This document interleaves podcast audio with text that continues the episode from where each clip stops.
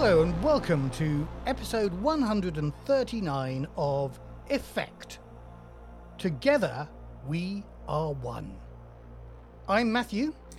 And I'm Dave, and today we, as usual, have got a bumper crop of stuff to talk about.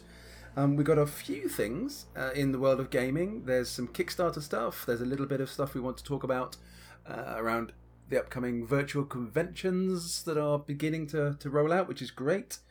We have a new patron to thank uh, for joining us, which which Matthew will do in a minute. Then this episode, we are looking, uh, as you know, together we are one as a fan community. We are looking at some um, fan products that have come up on the Free League Workshop that we like the look of, and we bought them up. And um, yeah, we'll talk about. I think we've got about eight of those to talk about later on um, across a number of Free League games. Yeah, we took a kind of survey uh, across, didn't we? So the, we're not necessarily say, saying these are the eight best products or anything like that. We just no took a few to see what's being produced. Yeah, absolutely. Um, so we'll we'll we'll cut that in. But in between talking about that, we had a wonderful interview with the guys from Trilemma Adventures and mm. um, uh, Craig Atkins, who is working with uh, with Michael from Trilemma on on a bestiary on a bestiary for before Forbidden Lands. So we had a lovely interview with them. We will play that. We talked lots of stuff in there. That will be uh, yeah, that will be coming up a bit later on, and I think that will be pretty much.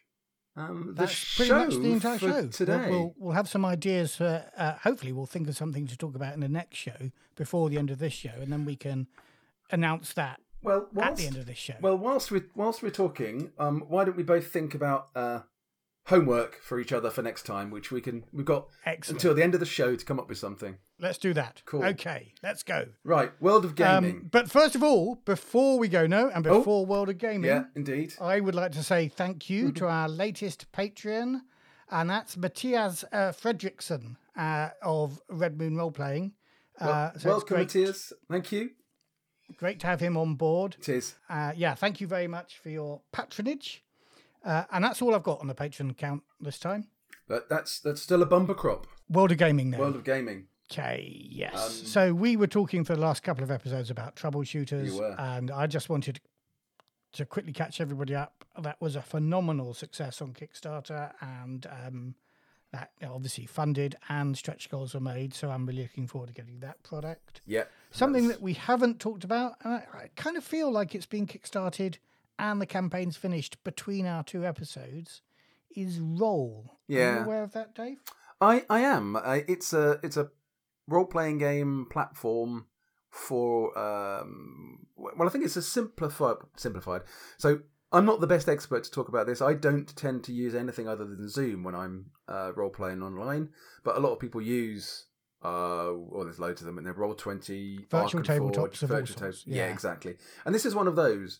But I understand that it's um, it, it's intended to be a a simpler, a simpler, easier to access um, software for those who don't want all the bells and whistles that some of these other platforms offer. Um, but that's a, that's so, about as much as I know about it, frankly.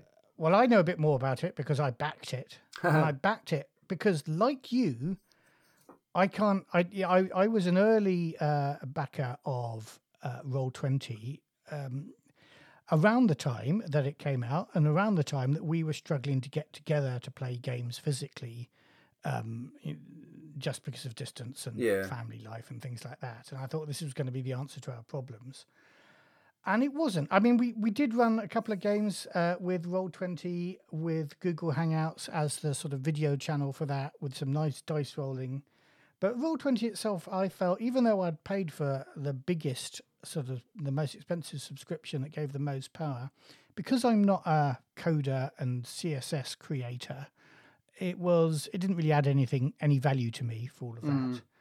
And I do find that a lot of these things work really well if you can um, create um, a bit of code or at the very least so lots of content yeah that sort of stuff and and and, and frankly as like you uh, we have together decided that frankly rolling dice on the table and talking to each other over zoom is uh, the thing that gets in the way of role playing least and enables us Yeah. to role play at a distance. Yeah. And we've done a lot of that. You'll have seen us on our YouTube channel, uh, YouTube slash C slash Effekt Podcast, if you're looking for it, guys. With a K, Um, remember? With a K. with, with a K in the effect, yeah. Um, uh, so you Yeah. know, we, we we keep it simple, stupid, and we manage to have fun still. Yeah. What attracted me to roll is that I think they see that simple face-to-face contact over the over the YouTubes as being the main thing they should be delivering. So there's there there isn't a fancy virtual tabletop. Um, there is a, a sort of a, a getting finding players around the world type community built built Mm. into it. There is dice rolling built into it.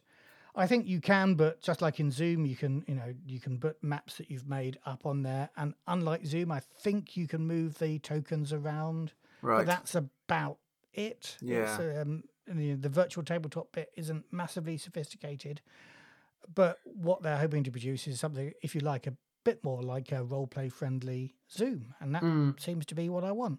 Yeah. Um, okay. No, I think that for me, I, f- I find that there's um, talking to people who do use a lot of these other systems a lot. It, it feels like there's a huge overhead in preparing Mm. for games by getting the maps in the right state and getting all the all the other assets that you need in in the right place and all the rest of it.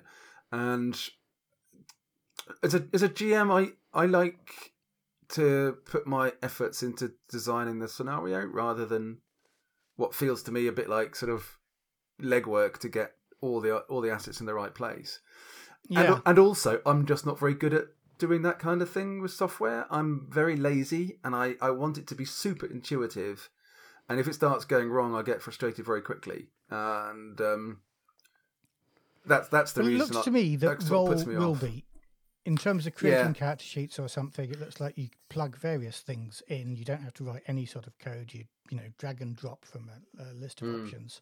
And in some of them do they're look working- really good. Our, our friend, uh, friend of the program, Paul, Paul Watson, he's working on um, some Arkham stuff for uh, for Alien, which is which is Mm. looking really good. I mean, it absolutely looks absolutely beautiful. Uh, had a very brief sort of demo of it. He showed it to us the other day, and um, it looks lovely. I didn't really get a sense of how easy or difficult it would be to use, but you know, knowing Paul, I'm sure it's going to be it's going to be pretty pretty effective. But um, yeah, I mean, it's it, things that look great are great. I want Hmm. things that look great and are really easy for a totally stupid person like me to use. Yeah, Yeah, I mean we have problems even showing our screen sometimes. yeah, I know. that that's the level people have Yeah, yeah, yeah.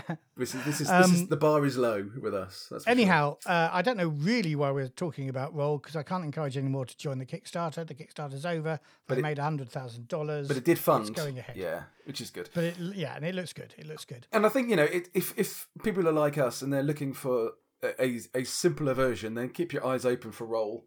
Um, I'm not sure when it's going to deliver and when it might be open for new customers to start using it, but um, keep your eyes open for it if that's the kind of thing that, that you might might help your gaming. And um, I, I will say that uh, uh, being a backer, I'll I'll get early access. Um, they have Cool. got streaming, so I imagine we might try running one or two of our games um, via Roll when it when it when it appears. Yeah, Uh, so you'll get a bit of a preview of it on on our stream we do anything like that. cool. have we got any Twilight 2000 news, Dave? Um, just a little bit. There was a the second newsletter on Twilight 2000 was issued a couple of days ago by Free League, a couple of days from when we're recording, which is Friday, the uh, 19th of June. So it came out, I think, 17th. And that gave us an insight into some of the vehicle artwork that they're putting together, which looks really good. Um, as you would expect from Free League, the artwork and the presentation is going to be superb. Uh, I was quite interested. I was, I don't know why, I kind of expected the artwork for this to be kind of super realistic, you know, making it Mm. look like it's almost like it's a photograph. But actually, they've taken um, the, uh, the style, or a, a hint of the style, rather than the whole style, um, a hint of the style of the Mutant Year Zero artwork, and just sort of wrap that into the artwork for the vehicles, and it looks lovely. It looks really good. Um, Yeah, I had a look at that as well. I think the artist has done some other work. Uh, did he do some of the equipment for Forbidden Lands? Yes. Yeah. Is this um um Nils Gulliksson? N- No, it's not No. Nils Gulliksson. I think Let's have a look. artwork. Um, is it Niklas Brandt? There, Niklas Brandt. Yep. Yeah, and he, he's done a lot of the, the Forbidden Lands map. Mm. and so uh, it it worked for me really well. It looks like um, the sort of thing you might see in uh, a war comic, and when I say war comic, I'm thinking obviously battle, or um, which shows my age, in, and also shows my nationality. But something like you might see uh, Sergeant Rock if you're a DC reader of the past. Um, Yeah. I mean, you know, realistic, yeah, it's certainly not. slightly comicky. Yeah, it's certainly not comic, as you might, No. yeah, that word might imagine. But um, humorous comic or superhero comic. no, Gritty Uh, comic. I'm Gritty looking at them now. and They are they are really nicely done, as you say, but with that slightly. Uh, I don't know what's the best way to describe it. Really, sketchy. yeah, slightly sketchy kind of. It's definitely pen and ink and a sort of watercolor wash over it. Yeah, Is the vibe yeah. is going for. Um, if you want to see them uh, and you haven't, you don't know how to do it, go onto the Free League website and sign up for their newsletter, and you'll get those in your inbox um, whenever they issue them. Which you know, the pace varies, but you'll And then, the newsletter is online as well with a link in the show notes, and people can see that. yeah, see exactly Cool. what we're talking about. Anyway, that looks good to me. And yeah, just one more thing on the artwork. Um, this is a silly thing, but we talked about photorealistic and, and stuff like that. One of the things I was impressed by was that same thing is applied to the sort of um, sideways on shots of the guns that yes, a kind of essential part of I feel Twilight 2000, the gun porn catalog. yep, Um, and it, you know, I bet you in older editions there were actual photographs or things like that, or very careful line drawings. In Alien, of course, there's that similar sort of you know catalog of guns with obviously made up guns that don't really exist in the real world. Uh, I thought Niklas Brandt's drawings here had more life in them than the Alien ones. I, Alien's a lovely book, and I don't want to diss the artwork there, but there's a sense of lifelessness about those gunshots in Alien. I, I think the difference is the the artwork here for Twilight 2000 is kind of set more in a context. Like you say, you've got that oil paint wash in the background. Mm. I think that makes all the difference because the other ones in Alien are just on a stark, dark Yeah, black background. background. Yeah. Um, and so you're not it's not placing it in any kind of context. Whereas with the Mm. wa- with the wash behind it on on these pictures, I think immediately it makes your brain place them in a uh, in a real Yes. in a more realistic context. Yeah, they do look Anyway, really we'll- good. They do look really good. We'll put a link into the show show notes, Cool. I should say. Shall we briefly talk about um, uh, UK Games Expo at the end of August? Cool. Yeah. Okay. Go ahead. UK Games Expo. So, uh, with uh, Mattias Johnsson Haake from um, uh, Free, Li- Free League. from Free League, sorry. uh, so head honcho of Symbaroum and of uh, and of Coriolis now. We came up with a, an idea for a panel which we've submitted to the guys at UK Games Expo, and so on the Sunday we'll be running a panel that will feature uh, you and I, hopefully, and uh, and Mattias, but also we've got uh, somebody from Asmodee and somebody from Chaosium, uh, and we're going to be looking at established game worlds and the sort of giving, uh, hopefully, coming up with advice for new GMs and new players when they're confronted by the rather scary level of detail that games that have been around for tens of years have had. Um, and you know, we, we noticed this with Coriolis. We've you know we've had a few people commenting on our lines or on on the on the on the panel. Uh, no, sorry, on the what do we call them? Earth- Forums. Earth to Matthew. I mean, come on, man. What are you doing? This last section, you just got everything wrong. So just, Yeah. just guys, just to summarise, UK Games Expo, we've got a panel talking about game law and the challenges it it, it brings. Um, we've submitted that to UK Games Expo, not Free League, but Free League are involved, and and Mattias will be joining us on that panel. Well done. That's a good one. and that's happening on the Sunday at eleven o'clock uh, in the morning, British summertime. Yeah, Um, should be really not this coming Sunday. uh, the Sunday of the UK uh, Games Expo, virtually Expo, as Yeah. they call it. the week after that, something else is happening. Yeah, so Free League are have decided that um, uh, they want to do their own thing. So there's going to be a, a virtual. Um, I'm not sure if convention is the right thing, but it's called the Free League Showcase, which will be, um, well, yeah, I said showcasing uh, free content and Free League um, games, and it's my turn to le- like lose the thread of my sentence. Yeah. now. So Yeah. Shall I? Shall I? Shall I? Uh, yeah, you you summarise for me, will you?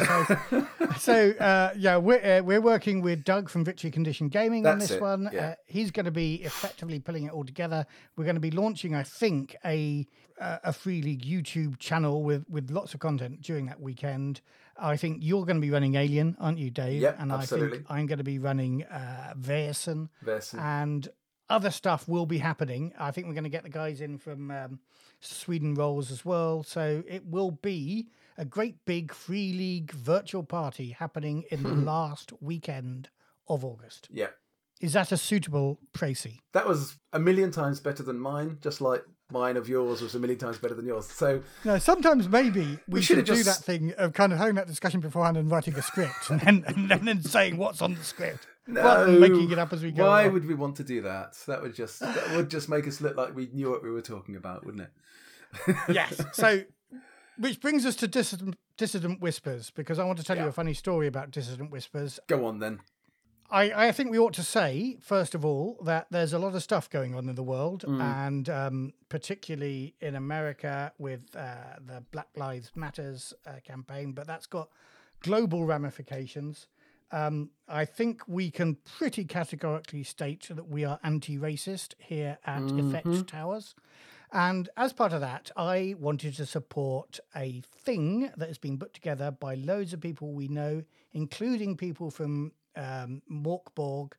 It's a book of, uh, what do they call them? Systemless Adventures uh, from the creators of Mothership and Yeah. all sorts of people like that. But it's also, you know, it's got graphic design from the guys who did Mörk Borg, or Merkborg, yeah. Uh, and I ordered that um, kind of on impulse. I could have got it as PDF, but I I thought I'd go for the um, the the hard copy as well. And then I realised I'd done a stupid thing. You? I'd ordered it from America, Oh no. and of course I paid thirty dollars for the thing, and twenty eight dollars something something for the for the Shipping. shipping of the thing. and my heart sank. Uh, And so I wrote, I wrote to them and I said, look, I think I might have to cancel this order and just get it on PDF. Uh, but they had twigged this, and I think there were many other people in my position because before they even got to my email, I know this because I got a sequence of emails where they said, "We've cancelled your order." I thought, well, that was quick, and I've hardly had time to read mine. And then they said, "And now you can get it from uh, uh, from a UK distributor and pay less Cool. postage." Uh, so Melsonian, I'll put again a link in the show notes. Uh, and now the physical thing plus the postage costs less than the postage did from America. so that's Dissident Ah. Whispers. It looks like a, a great selection of um, adventures, and obviously money goes to support uh, legal action and things Excellent. like that Good. happening around the campaign in America. Nice. That I think is the world of gaming done. I think it probably is. Yeah. Next up, we we as we said at the start, we're looking at some of the Free League Workshop content created by uh, by fans. Yeah, and we wanted to have a look at them and talk a little bit about some of them. As Matt said at the start, we had no real criteria on on which ones we were going to pluck out um, from the from the workshop, other than we wanted to spread across um, Free League games. So we've got stuff that covers Coriolis, Symbaroum, t- uh, thing Tales of the Loop, um, Mutant Year Zero. Um, Yeah, I think we've got just about every every Yeah. uh, Free League brand that is represented in the Free League Workshop. yeah, At least something from there. But it's not a review, is it? I mean, we kind of chose these a little bit on. Well, I chose them all actually, so I don't know why I'm saying we chose. them. I selected them based on. Oh, does that look nice or interesting? And let's just make sure that we're covering each of the each of the major lines. Yeah. And it's more, it's not a review of any of these items. It's more a bit of a survey of the sort of stuff that people are producing Mm. and the wide range of things that you might pick up or want to pick up from the Free League Workshop. So, Dave, you go first. What's the first thing that you looked at?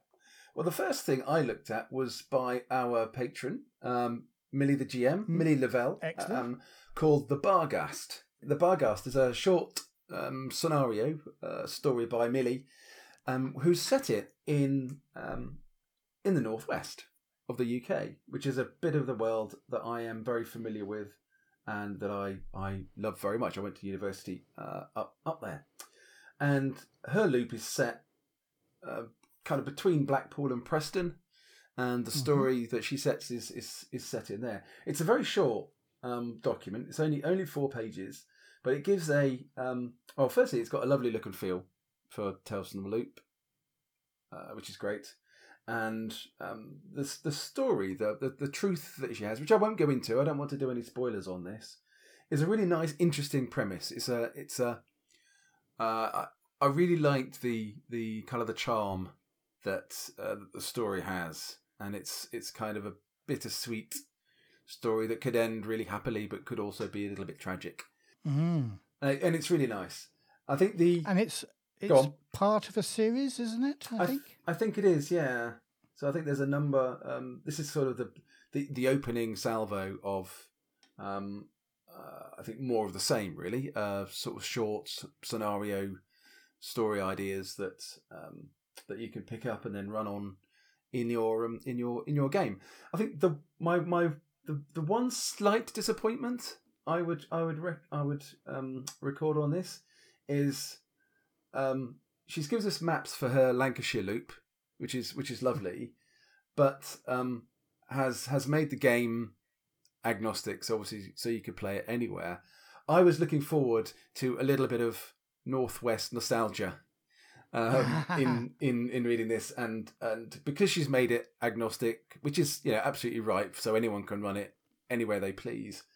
Um, I kind of didn't get that northwest nostalgia. I was hoping at least for a picture of uh, Blackpool Tower or something um, in the background, but otherwise, it's a lovely it's a lovely little story. That's an interesting question because, um, uh, and I think that, you know this might crop up as we go through these. Uh, but just thinking about uh, fan productions generally, um, art is uh, can be difficult to source. So It's a tough one, isn't it? For that one, yeah. Um, well, so there is there is no artwork other than the uh, other than the maps, and say it's a short Right. doc, it's a short document, so it doesn't it doesn't miss out from from not having artwork in it. Other than, as I said, my my hope for a bit of bit of northwest nostalgia of my old university days was was slightly dashed. That was all. Slightly dashed. There we go. Right. So the, my first item is uh, Forbidden Lands. cool. and it is from the uh, the hand of Per Holstrom, and it is 100 alternative magic mishap table. Ah. So this is I- what it says on the tin. I do remember. um, so I'm just going to chuck in a little aside here. I do remember when we ran our um, first Grindbone competition, the magic mishap that happened to one of our players, just basically zapped her completely out of existence into the planes of the demons, which was just hilarious. uh, and it was her very first action. I It think, wasn't was. as well? yeah.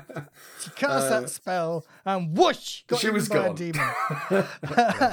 Sorry, I, I, Uh, yeah. I couldn't resist that little aside. That was just such a fun memory. Uh, so I'm just going to read a little bit uh, about um, about that from Per himself. He does a little introduction and he introduces it better than I think I could. um, so uh, the D66 Magic Mishap table has 17 outcomes, and this one provides 100. uh, it contains most of the original outcomes, but is complemented with at least 85 new ones. So I guess it contains 15 of the old ones. um, and it's based upon uh, another bit of work, uh, the D100 table Magical Mishaps by Hecohedral, Hector, Hecatahedral Monk. Uh, so that's a little bit of, um, you know, sp- spreading the love of the fan community, the wider fan community. It's got a lovely bit of cover art. Inside, it's got uh, the standard table format from um, uh, from from from from Forbidden Lands. You know the templates uh, that, that exist there. Yeah. It's got one small illustration from Per. Uh, it finishes the book and it says, "Here's a small doodle for you." Uh, it's a lovely bit of work, and if you're dissatisfied with the limited options on the Magic Mishap table, Mhm. this is one you could pick up. Mm. So would they? Do You want to it- ask me a question about it? I am trying to um, when my brain slips into gear, which it might not do this week. Um, so I'm assuming from that there is a uh, a sliding scale of horribleness to the mishaps. Well, it's funny you should say that. That's what because that definitely happens on the 17 uh, Mm. option table in in the core book. Um, it, you know, get 66 and you get eaten by a demon or pulled into hell by a demon. Um, that doesn't necessarily seem to be the case here. Uh, So 99, for example, is the spell works fine, but your next D6 spells each provoke a roll on this table, whether or not they go wrong when you roll them.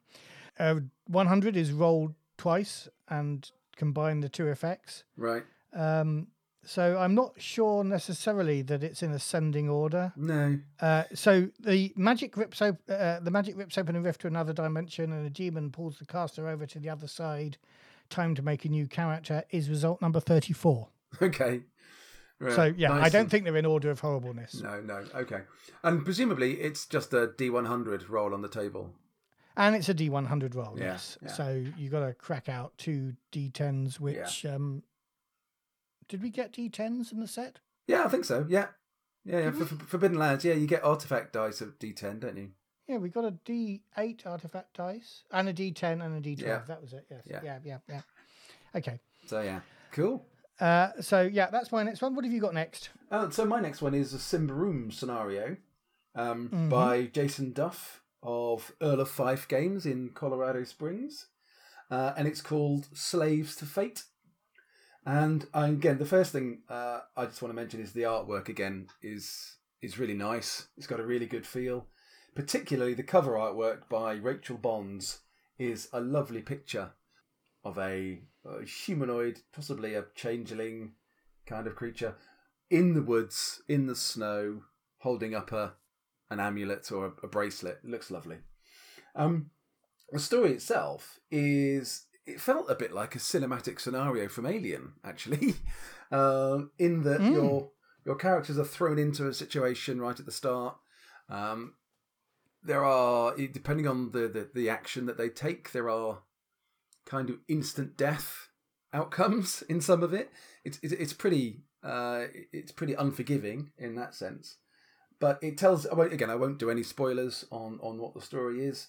But um, other than I guess you know the title implies how you might start the game if uh, uh, if you wanted to to think about that. Uh, and it takes you through the story. It, it's really nicely produced. It's about uh, it's 14 pages long. It's it's presented as a, a a potential start for a campaign. It's based kind of in the outskirts of Davokar Forest, but with a potential for going deeper.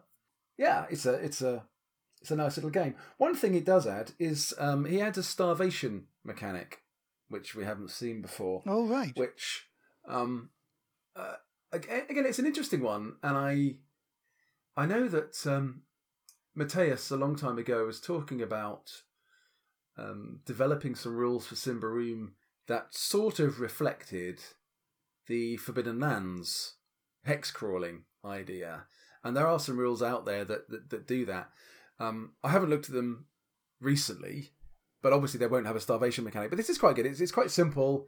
Again, if you starve for too long, obviously you're going to die, and it affects your um, you you know you lose a, a bonus point per day of starvation until obviously you know the worst comes to the worst. Um, yeah, it's good. I it's say it's quite an unforgiving scenario. If um, you know, as with Symbaroum, I think the players would need to be thinking about how they you know, cleverly or tactically or subtly manage some of the challenges that are in there. If you just go straight for a D&D fight approach, you're not going to last terribly long, probably. But yeah, it's lovely. And as, as I said, it looks really good. I'm just looking through it now. There's a lovely picture of the forest which is really nicely done. Um, and again, I think one thing it has done for me is it, it, it's inspired me to want to do something similar for the Free League Workshop, but for Granite Hold as a location for people oh, to right, play in. Where we were So, playing. yes. um, two things have, have kind of slowed me down on, on thinking about doing that. I mean, one, it's mostly written, but finding the time to do it justice, which I think I'm going to try and make the time. Yes. The other one is doing good maps and getting good artwork. Now, I haven't cracked Hmm. the artwork point. I need to look at, at what I can do for that. But our friend Paul, again, who we mentioned earlier, has agreed to do some maps for me. And seeing he's an expert on Arkenforge and other other systems, um, that's brilliant. And I'm delighted. I'm you know I'm so grateful to Paul for for offering to do that. We just need to sit down and work out a little project plan about bringing it all together. But yeah, so this Yep, yep, but this brilliant. this thing by um, by Jason Duff is um, has inspired me to do that, and it's it's a good little scenario, um, starter scenario if you want if you're if you're struggling for something to get you into the forest and you want a scenario to use as the basis for your camp the start of your campaign. This this this is a pretty good place to start. That's sounding awfully close to Sorry, there. we yeah, it's it's hard gonna talk about them without reviewing it a little bit, isn't it? Yeah. yeah. Um, so my next one, uh, moving quickly on, is a thing called Raven's Reckoning, Hmm. and Raven's Reckoning is by Dark Forest Tales. Is all I can say Ah. at the moment. Um, I, I, I'll come across his name a bit later on. Um, but Raven's Reckoning is a calendar for adventuring in the Forbidden Lands, Ah. and you know. I kind of wish I'd picked this up Uh-huh. earlier on, right at the beginning of our campaign, because I have kind of fudged the days. I do remember, I think, in the beginning of the very first scenario, going, right, this is the day, this is the time of year that we're starting on, and then forgetting about it entirely. Within the space of one of our sessions, obviously, we talk about quarter days quite a lot, and we're keeping track of time Yeah. quite well, because that's kind of essential for, uh, for that sort of game. But uh, I honestly couldn't tell you, you know, how many days have passed since the beginning of the campaign as a whole. I have no idea. And this would be a very useful way of doing that. So, what he's done is he's created a calendar for the Ravenlands. Uh, um, and in fact, he's created a multi year calendar. So it goes from 1165 to 1171, mm. I think.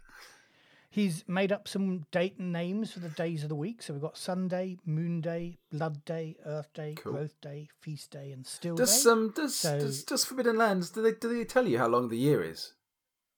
Or are we just assuming it's 365?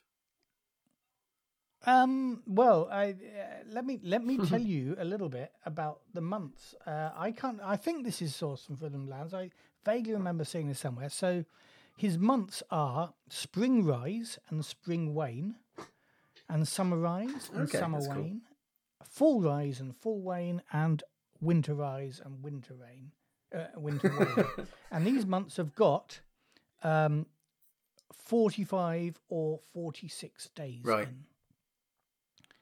Uh, and I, I got a vague idea that I read something that that this would apply to and be, you know, if you like, correct. I think the only thing that has been entirely made up are the names of the days. I don't remember anything like that being mentioned, and I did start thinking about that myself and trying to name a day after each of the gods that we, you know, come across. Um, but you know, I I kind of gave up on that. So. Um, so, uh, so yeah, this is and and basically this is a kind of uh, uh, almost like a tally sheet. Mm. So each day is marked with four squares, of which one of them is slightly darkened. So you know you've got to you got to take at least some Hmm. rest. Um, or in fact, actually, it kind of goes. Uh, so spring rise, two of them are dark and two of them are light. Summer rise, three of them are light and one of them is dark. Winter rise, Yeah. one of them is light and three of them are dark. Mhm. So um, you know you can kind of keep a track of uh, the sun rising and falling. He's also added a little bit where he says, you know, forage is plus one in fall Right. rise, for example, and minus two Yeah. I like that. Um, I like that. I think cool. there's um, the idea of of kind of tracking your campaign in that way is really it, it really appeals to my nerdy, you know, slightly OCD kind of bookkeeping brain, um, because you can go back and kind of reminisce. Yeah, you can see your your journey, your life, like increasing before Yeah. you as you as you're as you're filling out your uh you know your your travel sheet or your time sheet or whatever you want to call it, your calendar.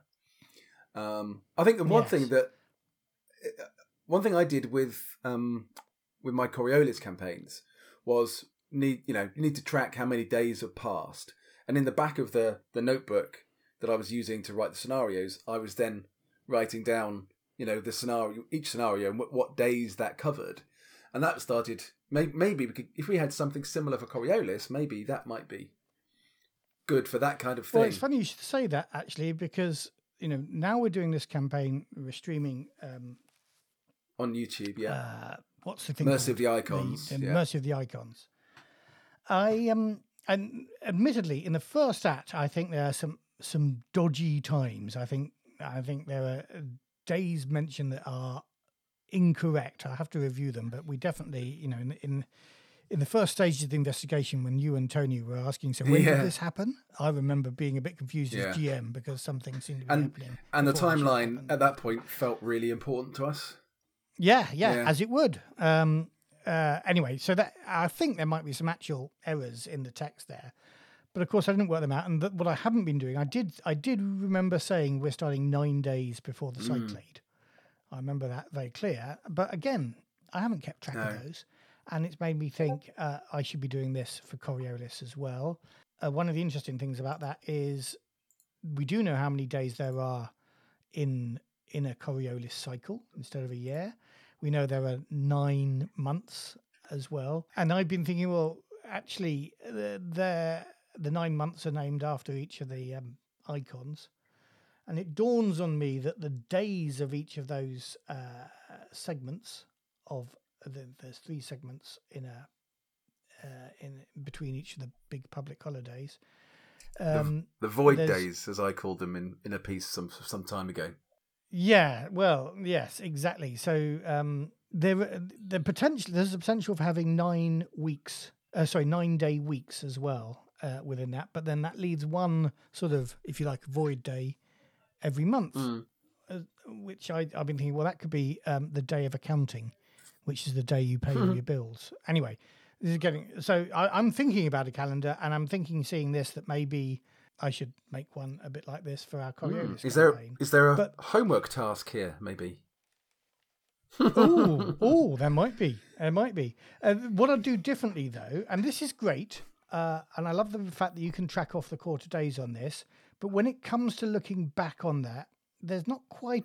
I mean, you can write in the margins about stuff that happened on all these days, but there isn't actually Space for comments. space. Okay. Well, there is at the end. So I think you know he's in Canada. at the end of his five years worth of calendar. There's a number of pages of uh, a kind of this is the day, and it says location, year, the date of the year, and then it's got some boxes marked off um, for uh, for morning, day, evening, and night, and there's some space for notes there. I just wonder whether we might be able to integrate that with a sort of calendar you know you might have on your walls with a bit more space on each day to write what actually happened, particularly because Coriolis doesn't use quarter days. Yeah. So I think I'd do it a little bit differently there. That, that, Um, that's anyway, that's that's- quite a good. I like I, I I like that idea of actually kind of producing exactly that a calendar. And so the last piece before we break for the interview is Mutant Year Solo. Tell me It is, about yeah. that. So. Mutant Year Solo um, by Peter Ruddin Burgess, uh, Parts Per Million Limited, is um, a um, it's a solo rule, um, a solo role playing rules for Mutant Year Zero, and it's I mean it's something I've never done, but I, I I understand that there are quite a lot of people out there who do uh, like to you know, particularly in these kind of days when it's difficult to get together with people, um, who, you know, who enjoy these kind of solo games where where you you you draw you you draw you you build the story as you go.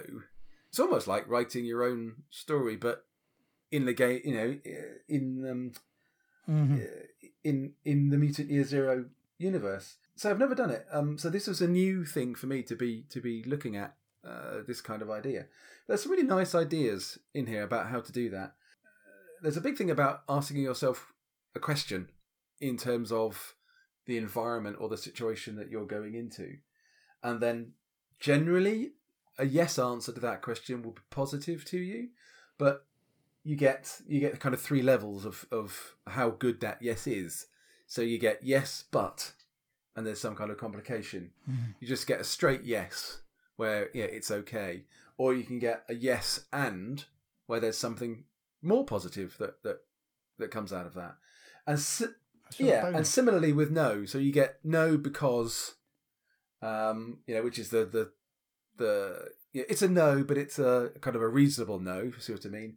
Then you get the flat Yeah. no, and then you get the no and, and then something worse is going And to come out of that. So let me just understand this correctly. So you can choose whether it's positive or negative, yes or no, but then you roll the dice to see how bad or good your yes or no. No, so be. when you when you ask Okay. yourself a question, Okay. you you take six dice, uh, and you roll them, and for Mm-hmm. every um, nuclear symbol you get, if you're using the mutant year zero dice, or every six you get, um, you get a level of yes. So one success is yes, but two successes is yes, and three Right. successes is yes and.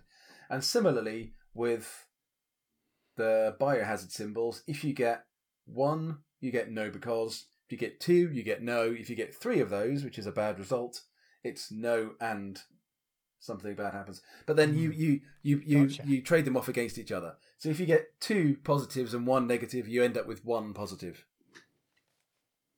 out of those out of those six dice. Um, Yeah. uh, yeah, and then so you So what happens if you roll and you just get a bunch of threes and fours? so you then get kind of yeah you get what what they describe as a no result. right. So where if you get no symbols um, or they cancel each other out completely to a null result, you have you get you get a complication in effect, um, and a complication is a change of circumstances that kind of takes the original question and makes it irrelevant.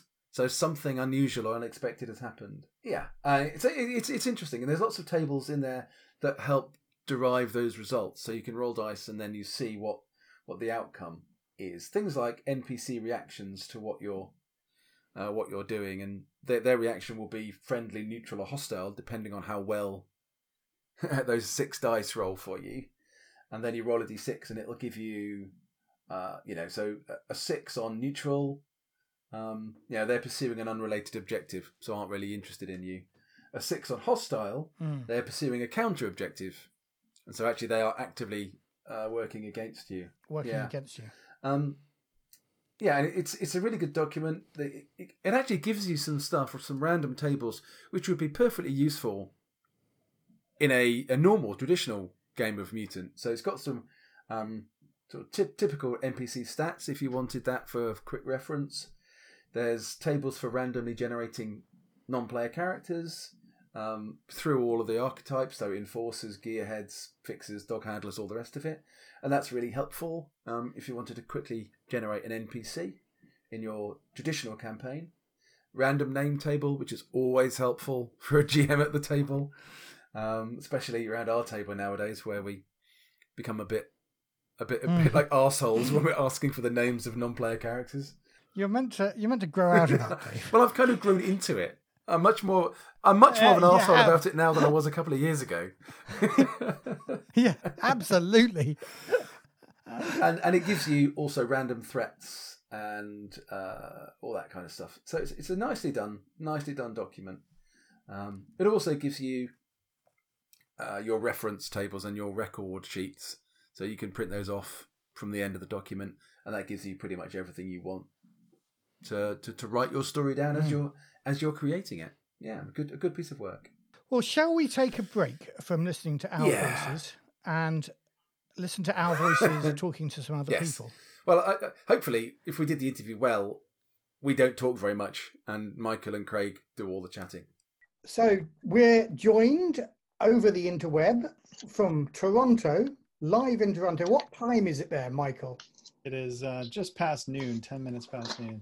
10 minutes past noon, very civilized hour. Uh, and you're Michael Prescott, and you Uh-huh. are the creator of Trilemma Adventures, which we will talk about in a moment, but not before we've introduced Craig Atkins, who is somewhat closer to the studio here. Where are you, uh, where are you based, Craig? Uh, I'm in sunny Hastings. Hastings, lovely, lovely old town. and uh, you are here as well to talk a little bit about something you've been inspired to do uh, by Trilemma Adventures. But what we always like to ask all our guests on the show uh, is tell us a little bit about your life in gaming. And I guess, Craig, why don't we start with you? Okay, um, so I've been gaming, I think, for about 35 years or so. Um, started when I just kind of stumbled into a uh, after school gaming club, um, which I think a lot of us is is how we got a start. um, played AD and D was my first uh, foray. Um, I, I, it was also my first experience of kobolds, which was quite fun. Um, and personal, ex- death. personal experience of kobolds. Pers- personal experience of kobolds, yeah. Yeah, Um, yeah. and my first character death, I believe, but I think that was because I missed the session, not because uh, not because the dice were stacked against me. It took a while for me to then step into GMing and picking up, you know, games and stuff like that. A couple of years later, uh, 1987 rolled round, and the first edition of the Star Wars roleplay came out. I don't know if you guys remember that. West End Games? West End Games. Um, I bought that with uh, my with my ten pound in my hand, which games were very cheap back then, and basically never looked back. I've been running Star Wars in all its iterations um, since Right. then. I generally take the role as a games master, um, which is which is fun. But people do wrestle it off me sometimes, and you know I've I've played Traveller, the classic, you know Traveller, um, Paranoia, um, Kult. I think first edition Kult, which was quite interesting. Um, lots of kind of sporadic games through the years, and but I also stepped into doing um, playtesting for Fantasy Flight games for their Star Wars version. nice. Um, so if you look at any of the books, most of them have got my name and my group's name in it. Yeah, and I, I and then I stepped into. I was looking for a game whereas I could do an open world kind of hex crawl with my players, and Forbidden Lands pops up on Kickstarter. Hmm. Um, as I was I was researching, I think it's West West Marches, looking into that gaming type. Forbidden Lands came along, and it just kind of all fit and then I'd spent a ton load of money to get all of the mutant Coriolis books as well. Um, and yeah, I think I could say that's that's now my favourite system. cool. And a great system it is too. And of course, it's the sole reason for this existence. But um, Michael, I guess you've taken a different path that doesn't end up right on our podcast front step. It doesn't. No, I mean, I started. I guess I was seven years old in a bookshop, and I saw the, uh, I guess the Moldvay D and D boxed set, and none of my friends were into it at that point, and I, I knew I had to have it. I didn't know what it was, and so I begged my parents to to buy it. It was twenty dollars Canadian, as I recall, and we got it home, and I was like, "Okay, Dad, let's play this now," you know. And so he opens up the book, and there's sixty-four pages of four-point type by. Uh, our friends at TSR, and he just rolled his eyes and thought, "Oh God, there's no way we're going to play this tonight." But he uh, he he took the evening to kind of figure it out, and and I was I was set from there. Um, a few years later, I was in England. I've, my uh, parents are both from from Britain, and uh, you know we were doing the obligatory tour of castles and cathedrals, and I think just that cemented my my love of maps. The two things just uh, you know really converged. Dungeons and you know I collected every map I could find. Um, I remember a few years later I was uh, in my attic with a, a pad of graph paper trying to draw all 666 layers of the abyss. I don't I don't think I got that far. I probably made it about 18 or 20 in. That's pretty good going though. Yeah, I mean it was a, a worthy project, but uh, I don't think I had what it what it took at that point. But my gaming career was divided more or less in two parts. I somehow fell out of it after uni, um, but then in uh, I was part of a Warmaster. You know, Games Workshop had that uh, six millimeter uh, Warmaster game, and at, at one point we'd been playing this for for uh, a, year or so, and we all looked at each other and we all realized we'd been playing D and D in our past lives, and we got back in around the time of third edition. And um, I think by that point, I was really interested more in in narrative structure, and I stumbled across the game Burning Wheel, uh, Mhm. which is you know quite a thing in its own in its own right. And uh, we, you know, I found a face-to-face group here in Toronto and uh, we played the heck out of that. And then we kind of moved into some story games, things like We Used to Be Friends by Jonathan Lavallee and Urban Shadows and and Blades in the Dark. So right now we're Mm. playing kind of a, a steady, rotating roster. But um, uh, yeah, that, that's that's pretty much my my capsule history of gaming. Brilliant. Now, I've got to say, you are also incredibly creative, and um, you you've produced this fabulous book, which is available on um, on DriveThru, and we'll put uh, uh, links in the show notes. But um, what what what started? Uh, what was the seed of Trilemma Adventures? Right. So as I said, I'd always loved dungeons and maps, and you know we'd been heavily into kind of story and character focused games. And the folks at Burning Wheels sent me a playtest copy of what was then going to become Torchbearer. And so I thought, hey, why not? We'll give this a crack. And of course, what Torchbearer needs is large quantities of small dungeons. Hmm. And so suddenly I was 12 years old again with my pad of paper, figuring out how we were going to get through this session. And um, it wasn't, it was around that time uh, that I started getting interested in something called the one page dungeon contest that you might be Yeah. familiar with. That's been run by uh, a series of people over the years, but it's such a kind of cauldron of creativity Hmm. you know because you're trying to squeeze everything into into one page trying to be clear trying to be attractive you know to kind of hook the gm um, and and uh, a friend of mine michael atlin and i he's part of my face-to-face uh, group uh, we did something called uh, dungeon town which was our first entry and it didn't do too well but it kind of again gave me the bug so when torchbearer rolled around uh, it became clear it wouldn't it be really fun just to polish these up and essentially publish my dm's prep so that's how it started. I became aware of Patreon again around the same time. It's just a, a lucky confluence of factors. So I, I started up a Patreon and I published the first adventure. I was at the time publishing them in the in the Torchbearer forums, and people were kind of um, you know I got a good response, so that was fun. And I just kept going. And I think for me, it was a lovely kind of uh, format for my the way my brain works it's nice to be able to Mhm. start a project and finish and wrap it up within you know in the course of a weekend or you know a week with a couple of cracks at it So I've got. Let's talk a little bit about that process. Um, I, I shared I shared the book with you, Dave. I don't know whether you've got a copy in front of you, but these maps are gorgeous. Um, uh, they're they're isometric isometric maps. um, so they're sort of cutaway dungeons uh, with various levels all represented in on the same map. You've got effectively um, one page with the drawing of the map on uh, about a third of the text. Um, sorry, a, about a third of the page. The other third is text. The second half of that, there may be an illustration, and the and and the rest of it is jam packed full of adventure. Really, um, again, what's the word I'm looking for here? Brief and to the point. Lot, you know, lots of story hooks in every in every paragraph.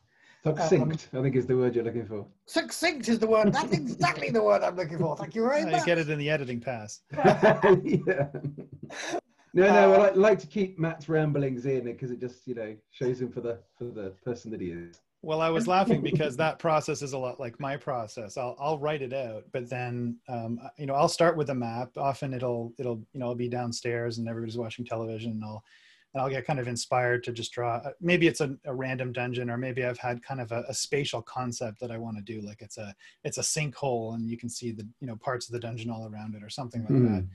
Um, that's kind of a backwards process for a lot of RPG production. Usually, the art comes last to kind of fit Yeah. into a particular space or to illustrate something. And the way I work it, it's not. It, it doesn't work that way at all because I've Uh-huh. I've got this dungeon. Often it has kind of tendrils that sprawl into the text area. So I've got a so in many cases, I, I will be sitting there and I'll be thinking, how do I get these 10 words down to four?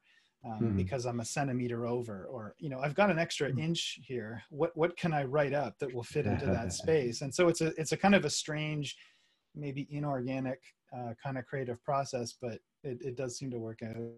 and it it takes you, you you said a weekend to to do one of these from start to finish? Well, I mean, the maps, uh, a map, depending on the level of polish. Um, I was thinking back on my process when I first started. Uh, the maps are a little less smooth than they are now. I think if you can see in the early, they're mostly in chronological order in the book. Stellarium, right. skipping to the end now to see. yeah, it's a little bit rougher. But if you look at the one of the later ones, like into the Silent Temple, the level of detail is is much higher. Um, I, uh, it, but even so, it does take me, I think, about between eight and eight and ten hours to do the map, and then uh, maybe a similar amount of time to do the writing uh, in a couple of passes. They, yeah, they are just gorgeous. They are probably better at the end. I think for me, Mhm. the illustrations look more detailed, the spot illustrations and stuff like that. The, uh, the, but they're all gorgeous all the way through the book. And uh, again, I, you know, I, I have to share some jealousy with the audience here now because I spent four years at art college and I can't draw like this. My maps, as Dave will attest, are Shit. terrible. I didn't. You, this is a family show, Dave. But well, yes, yeah, they're that yeah, too. Yes. Um, I'm really jealous of your of your technique, Dave. That's sorry. very kind. I mean, that doesn't go away. I mean, every, I think you must know this, every artist has a, a gaggle of other artists and they think, you know, what they do is magic. There's no way I could even begin. And I think everybody's, everybody's like that. Ah, Yeah, I mean, I, I criticize Matt's maps, but they're they're they're only fractionally worse than mine. So it's like, uh, uh, yeah, again, I, I envious of people with that with that talent to be able to make yeah the maps into such an artwork. Actually, I think it's it's brilliant. So, Yeah, I mean- so how long ago was it you started the um, the Patreon? So you the? Patreon, yeah, it started in January 2014. So now it's been uh, basically six and a half years since I've been doing it. Uh, the last year I haven't been nearly as productive because I set myself some fairly ambitious stretch goals uh, coming out of the Kickstarter. Uh, Mm. So all my all my free time has been going into that. I think typically in a year I'll Mm. produce 10 adventures, and this uh, since the Kickstarter ended in May a year ago, I've produced two. so that that kind of tells you the amount of effort that I that I set for myself. Mm. So yeah, you kickstarted then. Uh, uh, you, when did you start planning the Kickstarter? When did you think, look, I've got a whole bunch of maps here. Wouldn't it be nice if they were in a book?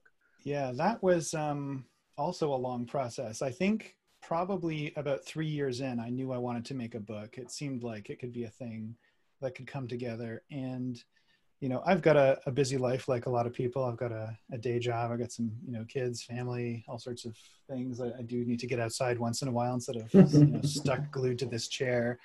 But um, I think it was really uh, in the probably six months leading up to the beginning of the Kickstarter. So I guess that would have been the beginning of 2019 that I just decided I had to give up video games. Mm. And that was painful. Uh, but I just thought, you know, every minute that I spend doing that, I'm not doing this other thing, you know, and it, Yeah. you know, I was doing commissions for other people occasionally. Uh, you know, uh, getting into the art more seriously was really um, a good friend of mine, Jude Hornborg, who does a lot of Warhammer uh, fan supplements. Um, but basically, between the commissions and uh, and video games, I just you know, and the monthly adventures, I wasn't making any progress. So it was really, I guess, the the six months leading up to it where it was you know really really serious. Yeah, I- Um, I had something similar where uh, I used to play a lot of video games, and I'm not not so much anymore. And my wife always used to complain, "Why don't you stop playing games and do something, do some gaming stuff, do something useful?" So I did, and now she complains, "Why don't you stop doing all that gaming stuff and do something useful?" Can't win. Can't Yeah, win. It's hard. No. Uh, Craig, when did when did you spot the Kickstarter? So um, I did. I've been following Trilemma for a while, um, hoovering up the adventures. I think as soon as um, Forbidden Lands came out, it was like, right, where can I find some adventures that I could just drop into this this world? And um, Michael's work kind of uh, suited that quite well. Um, although then I soon learned that there were these lots of different creatures that came from other worlds, and it got a little bit complicated. But that's another story. Um, so I did stumble across the Kickstarter, and I have to put my hand up here in that I didn't back it um, because I'm I'm a kind of an all or nothing type gamer, um, and uh, Michael was kind of um, as part of the Kickstarter. The pledge was mainly around this magnificent book Mm. um, this magnificent physical book and the kind of the inner geek in me goes well i must have it um, and then I looked at how much the shipping. cost was, okay. and and then I went, "No, I must have it, but I can't have it. Is it the cost um, of the ship? yeah so and so i think i i just backed out of the kickstarter. Um sorry michael. Not um, at because of pdf i like pdfs but i run my games uh, off of you know ha- Book. book in book in hand. I like Me to have a book in, in hand. It makes it much easier i think just running it at the table um maybe it's just because of my age i don't know. So so i i didn't i didn't follow i didn't end up following the kickstarter all the way through and i backed out. Um i've since managed to buy a hardback copy off of drive through um which i have Um, about i think it's in the other room. Uh, yeah, print on demand, which obviously they print in the UK, so postage was a, a lot cheaper. Um, but every time I talk to Michael, I'm like, I really wish I'd bought one of your books. We'll find a way. There's a couple leftovers. Well, you, you- you're paying for it now by doing all this work, Craig. Um, but yeah, so Kickstarter was really successful. I I'm guessing for you, Michael. Well, yeah, I mean, what I realized in hindsight is that I'd been marketing the Kickstarter for five years. So I made the decision as part of the Patreon to give away all the content for free Mhm. and structure the Patreon not as kind of a uh, you know a paywall, but just as a way to give donations. And people were very generous and, and did that. But the, as a consequence of that, people would take them and print them and bring them to conventions or just share them freely. Or a couple have been translated into other languages. And I think that really saved me from having to do two separate jobs, one of which I can do and one of which I can't. Uh, I can draw and I can't market. Hmm. And so, uh, why not let the drawings be the marketing? Was kind of my mentality. So, Mhm. you know, I, I- it's easier to see in hindsight. But by the time the Kickstarter started, there was there was enough awareness that the the launch day was uh, was pretty successful. You know, I, I did some things with Facebook ads, none of which really moved the needle at all. Uh, It was really organic word of mouth. Um, I did a couple other things that I- I thought were fun. I couldn't resist. I'll never do them again because I nearly burnt myself to a crisp doing them. But one of them was um, having an interactive, uh, kind of mass GM'd play by post session during the course of the Kickstarter. So I was revealing the final dungeon that would be part of the book, you know, page, you know, room by room, okay. and then cool. kind of taking a vote amongst the backers in the comments about how they should uh, you know conduct this military scenario it was an invasion of an underworld stronghold um, occupied by these these underworld dradkin that was tremendous fun but um, it caused me to break one of the rules of uh, marketing that i've uh, since learned which is to have your content written ahead of time. Because you know when you have your your launch uh, sorry your stretch goals and your updates it's nice to be able to write them a little bit ahead of time proofread them when you're not paralyzed by adrenaline and then to kind of push them out as you cross those stretch goals. I wasn't doing that. I was having to you know at one point in the kickstarter i was traveling for work and i was in my hotel room trying to figure out how to hook my wacom tablet up to my laptop so i could you know get out this this latest update so it was a tremendous amount of fun but again it's it uh it cost me a won't do it bit in again. terms of Uh, my, lessons uh, learned. Yeah. yeah blew a couple of lymph nodes on that one So, um, so was that the Into the Silent Temple adventure? that was yes Right. exactly. Yeah, which is a great one because your map sprawls over two pages there. You think you're done on the first page, and then you turn over. There's a whole other deeper level, Yeah. darker, I'm sure as well. Yeah, you talked as well about stretch goals since then, having eaten into your time. So you got more stretch goals ticked off than you you imagined you would at the beginning. No, was, uh, the way no, it's simply scope creep. Um, you know, another rule of project management is to kind of make sure you know what you're trying to do and, and stick to that. Uh, you know, one of the things that uh, a lot of people did ask me for stats for the creatures. So we, I don't know that we said this explicitly, but all the adventures are statless. I don't have a lot of room. Um, but also I, because I was used to playing games like you know Torchbearer or even Basic Expert, these are kind of games with very simple stat blocks that you can do easily on your in your head as you go, or things like Dungeon World.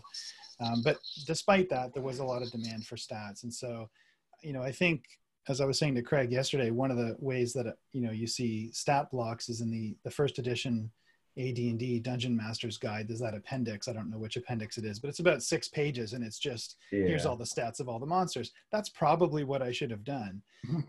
but you know, once I got the bug and I put out the the Creative Commons version of the bestiary so that people could theoretically stat them up themselves for their favorite systems, uh, I just let Scope Creep go bananas. And so I was commissioning art, and uh, basically what could have been three uh, you know simple reference table PDFs turned into three complete books, uh, which is really how we get to this this uh, this bestiary where Craig comes into the picture. Yeah, and I've got to say, Craig, I know how. Well, we all know here, listening to the Effekt podcast, we know how Forbidden Lands works, and it isn't a simple stat block. You don't just have to say, "Oh, it's got X hit points and B for its attack roll."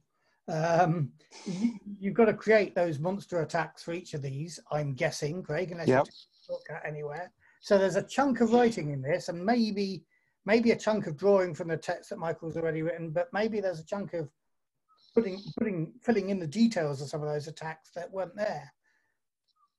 Yeah, it's kind of an interesting process. Um, so, I mean, it came about. I, I, I'll just tell you quickly how it came about. I didn't mm. intend to do this. I didn't intend to do it at all. There was a guy on the internet, um, on on the Facebook group, um, Daniel Tobin, who kind of put out a call to say, and this was during whilst the the Kickstarter I think was was progressing, and said, look, it, this these adventures are really good. I knew they were really good. I had some of them already, um, and he said it would be really great if if we could do a Forbidden Lands version. Is there anyone available, or would anyone like to work on a project with me? And as as uh, Google Google Plus has now obviously disbanded, we're mm. I'm, I'm, yeah, I miss it miss it terribly. I'm yeah. I'm but I'm bumping into this same post on MeWe and and yeah Reddit and and on Facebook and every time I'm like, yeah, I'll I'll, I'll happily help. I'll happily help.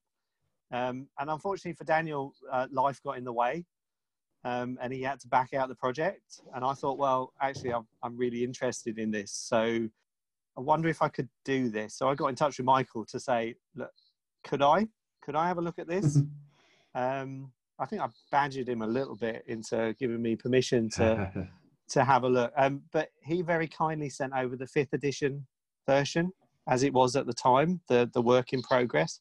I'd already I, would already um, done some stuff for the community. I developed like a monster generator using the perchance generators, using the Legends and Adventurers booklet.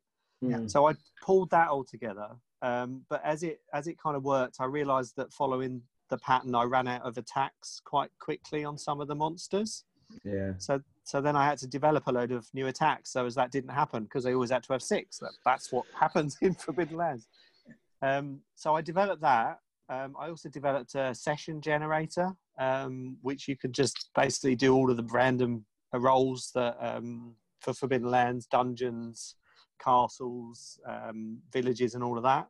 Yeah. So I so I kind of worked out how the Forbidden Lands worked, I think, and the monsters how they all came together because I'd spent weeks and months trying to do this monster generator. And then Michael sent me the five E stats for for the bestiary for um, the Trilemma book, and I'd already done a little bit of work tra- converting some OSR monsters and I posted that up on the forum and I had some kind of feedback from people and they were coming to me saying, Craig, can you have a look at the monster I've converted? And I thought, hmm. well, that's really good. You know, my ego went up a bit and I couldn't, couldn't get out the door. Um, so I looked at, I mean, whilst, whilst the fifth edition stat blocks are quite, uh, they're quite big. They, they cover a lot of information. It's also really quite, I found it quite easy to then be able to find a conversion formula all right. Yeah. To Forbidden Lands to work out how I could go from you know a, a, strength of eighteen to actually a Forbidden Land strength of five, and yeah, and and things like that. Um, so I spent. Yeah, I'd, I'd spent some time around that, which meant that when I looked at the fifth edition stats, I could then find a way to quickly convert most of the the attributes. Mm-hmm.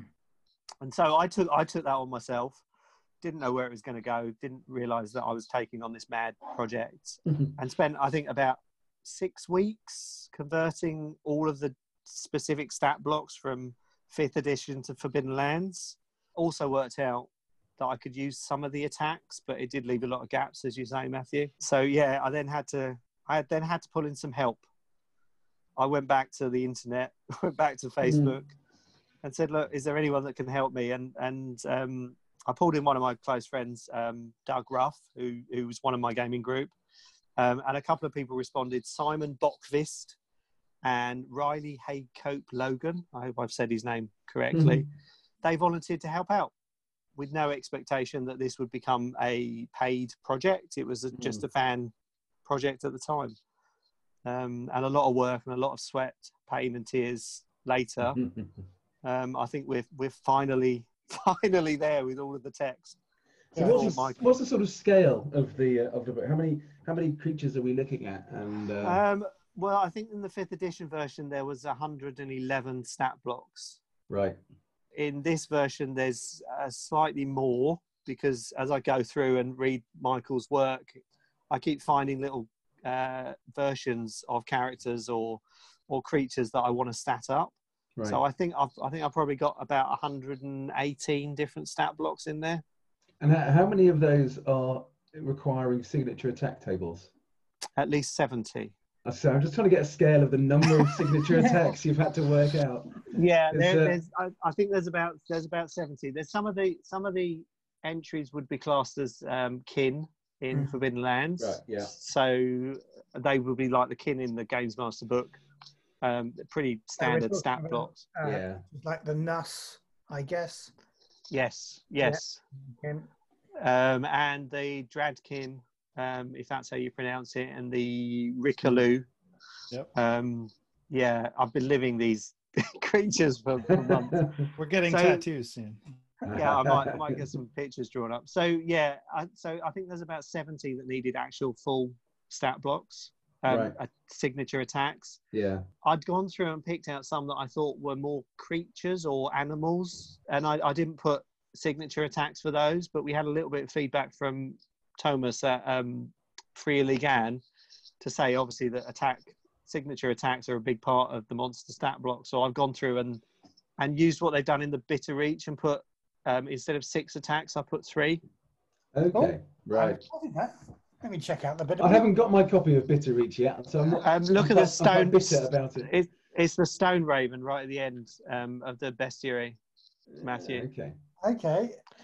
Because I, I kind of developed a, a, a rule of thumb that if it had less than an eight in strength, it didn't require signature attacks Okay. That's a. um, because good of idea. just just the amount that I had. Um, Yeah.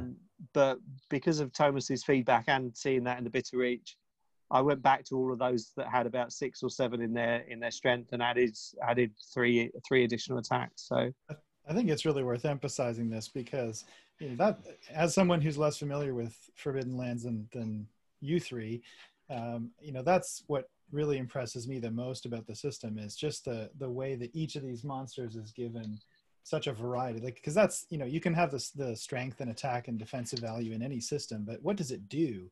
Yeah. what's interesting to kind of make it easy for a GM to just take this monster and have an interesting encounter right away. You know, that's the hard work that, that Craig's really been doing. It's all that Mm. brainstorming. And I know from random tables that I've filled out that can feel a little bit like putting your brain against a juicer to try and, you know, Yeah. squeeze any little bit of inspiration out of it. So I- I think it's going to be a really useful uh, set of monsters to drop into to a campaign. Yeah. Well, I, I was Well, I- partic- I was particularly interested because I I did the um the stats for the aliens and in the Alien RPG, and that ended use signature attacks. which used signature attacks in that game as well, and that ended up being about eight or seven seven or eight that I had to do tables rather than seventy, and I know that was hard enough doing seven or eight um, to try and you know get the character of the of the creature coming through whilst making each set of attacks uh, you know as unique as you could considering how how many how many you've got to produce Yeah, I mean, I took I took a lot of inspiration from the the fifth edition version.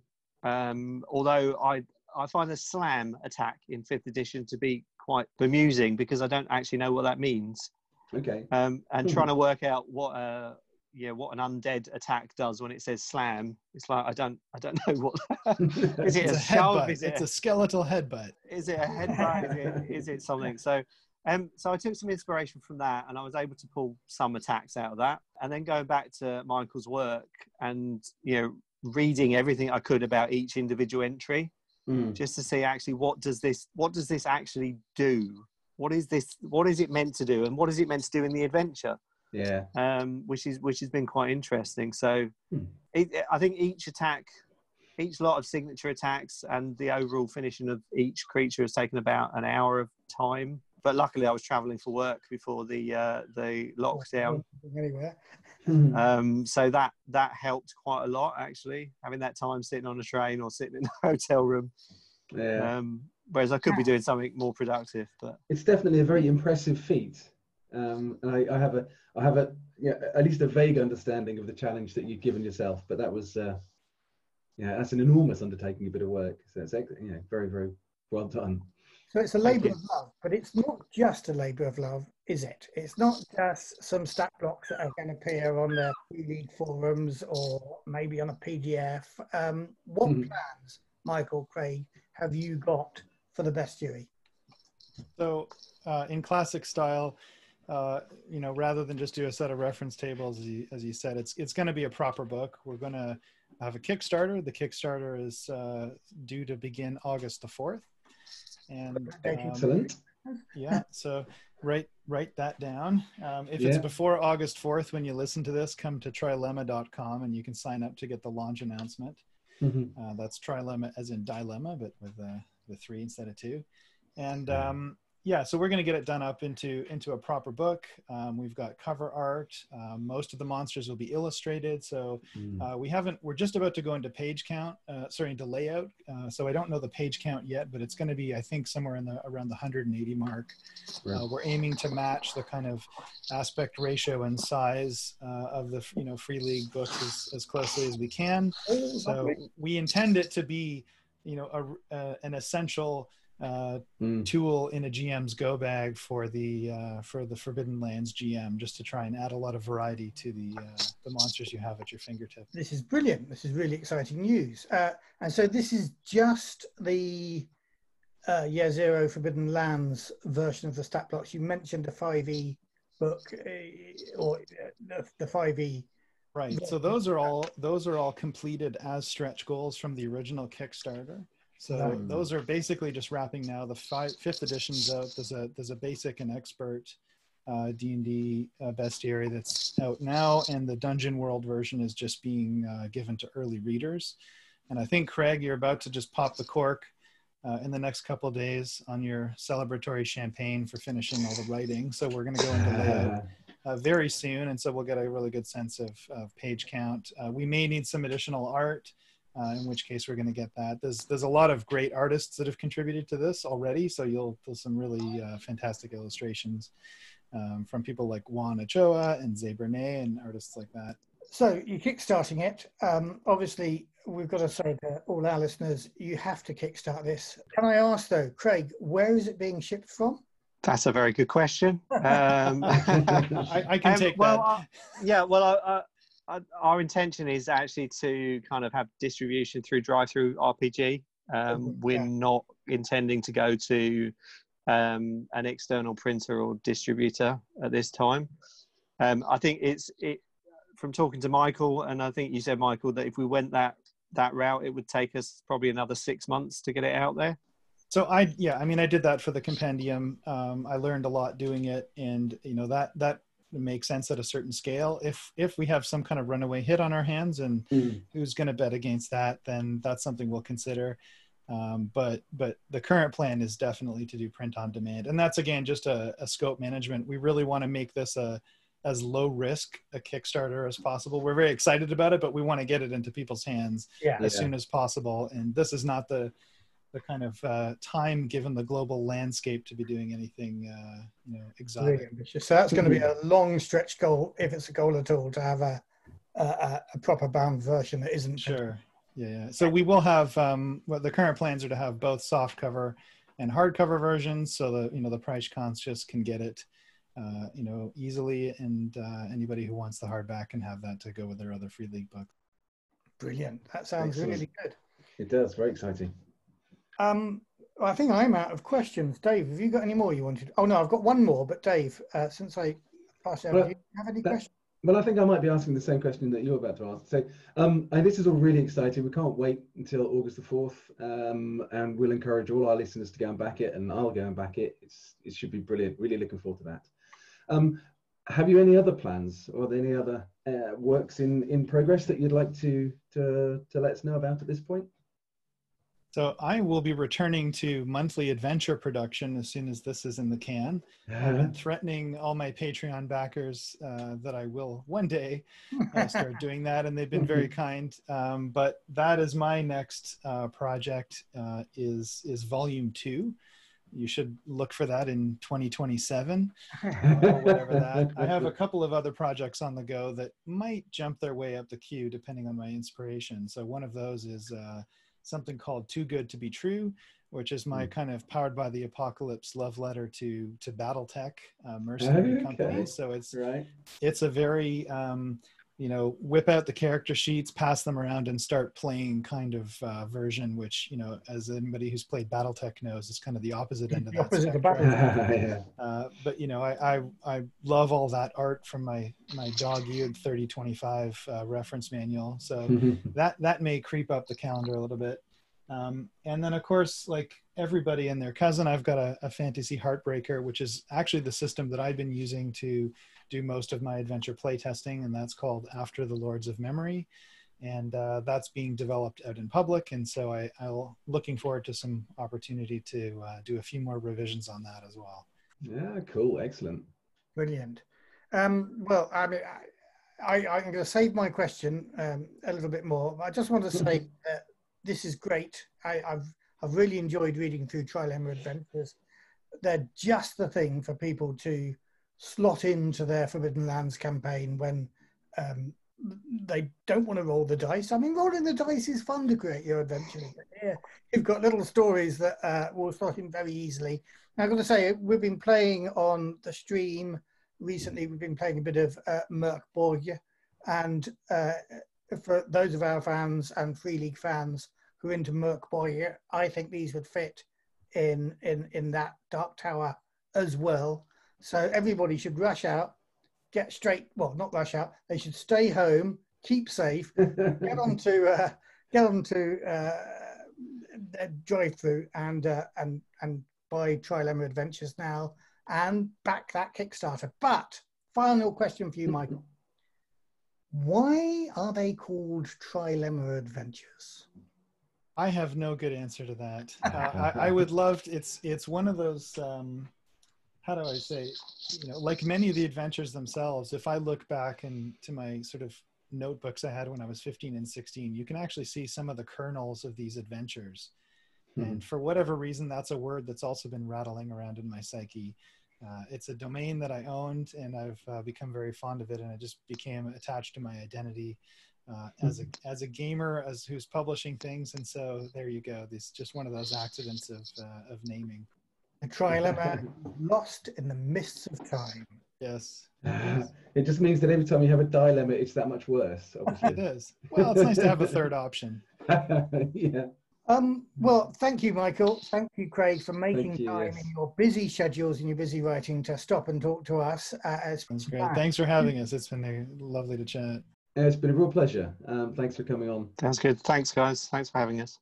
So I think this is a great example of you know just how uh, games inspire the fan community to do things. And you know, here we heard a story of Michael, a guy who was inspired by what was it he was playing at the time, Torchbearer, I yeah. think at the time, um, to to create these one-page adventures, and and now through his Kickstarter, people have generated. Uh, stat blocks for all the creatures in those one played adventures about three different systems just within the Kickstarter of that. And then Craig came along and we've now got stat blocks and, of course, monster attack tables for these creatures in Forbidden Lands. So, you know, everything, all, all this energy from people who really enjoy playing these games goes into producing content, which hopefully gives other people in the community the opportunity to enjoy the games and builds a community. And I think that's what this whole episode is really being about, in a way, with all the the Free League Workshop stuff that we're looking at too. Yeah, exactly. And I think um, you know there is there is quite a lot of content out there. I, have, I mean, I haven't looked at the Free League Workshop for a while, so I don't know. I'm not sure how much stuff, what volume of stuff there is on there. But um, I think this whole, uh, you know, the trilemma, Michael and Craig working together on on this bestiary, is is a really great example of something that I think is going to be fantastic, and uh, you know, I'm, I, you know, I'm going to get it for sure. I'm going to back it. It's, um, Yeah. yeah, it's great. I mean, I just love the fact that that, that Free League has has taken this approach, and they haven't been proprietorial or protective, unless, of course, they have to be for legal reasons, like Alien. Yeah. Um, I love the fact they've been so open-handed with all of this, um, and it's led to a lot of great content being being created by lots of lots of great people, which is brilliant. It's brilliant. I and as I say, I mean, I think this is such great training ground. So you know, if you if you're wanting to break into, um, I mean, not that anybody should be wanting to break into making a living out of RPGs because I think it's really hard to make a living out of RPGs.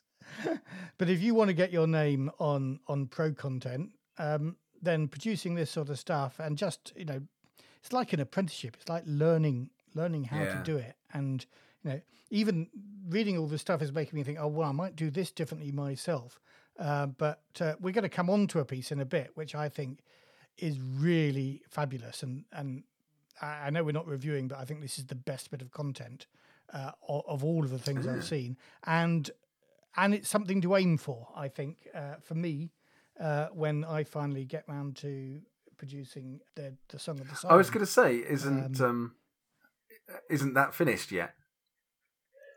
no of course it's not finished when when Even you, as we record, I should be finishing the last. I was going to say, when do you ever finish Um, anything? hey, hey, hey, hey! I I've just finished summer in That's in true, December yeah. and sent that Yeah, off to Freely. that is so true. um, I have there are things I've finished. cool. um, anyway, and I think it would be really good if we uh, maybe ran one or two of those Trilemma adventures adventures in Forbidden Lands as a kind of one-off I- stream, maybe with some of our patrons. I think that's a great idea. Yeah, absolutely. Let's make it so. Number one. Well, you, you're putting yourself in the Picard position and making me writer. yes. That's fine. That's fine by me. uh, cool. Anyway, right. So we've got three more offerings from the workshop, and they're all Coriolis, aren't they? Let's uh, kick off with one from uh, a friend of the show and dastardly rival of the show, and that is uh, Matt Kay. Boo, hiss, hiss, uh, from the Mut- uh, lovely Matt Kay, boo hiss, uh, dark rival, um, and he has produced the Coriolis Third Horizon phrase book, and you know this is an interesting bit of content that we saw on forums on the Google Doc or something before the Free League Yeah. Workshop appeared, and you know what he's done is he's put it in the Free League Workshop format and um, put it out on the Free League Workshop.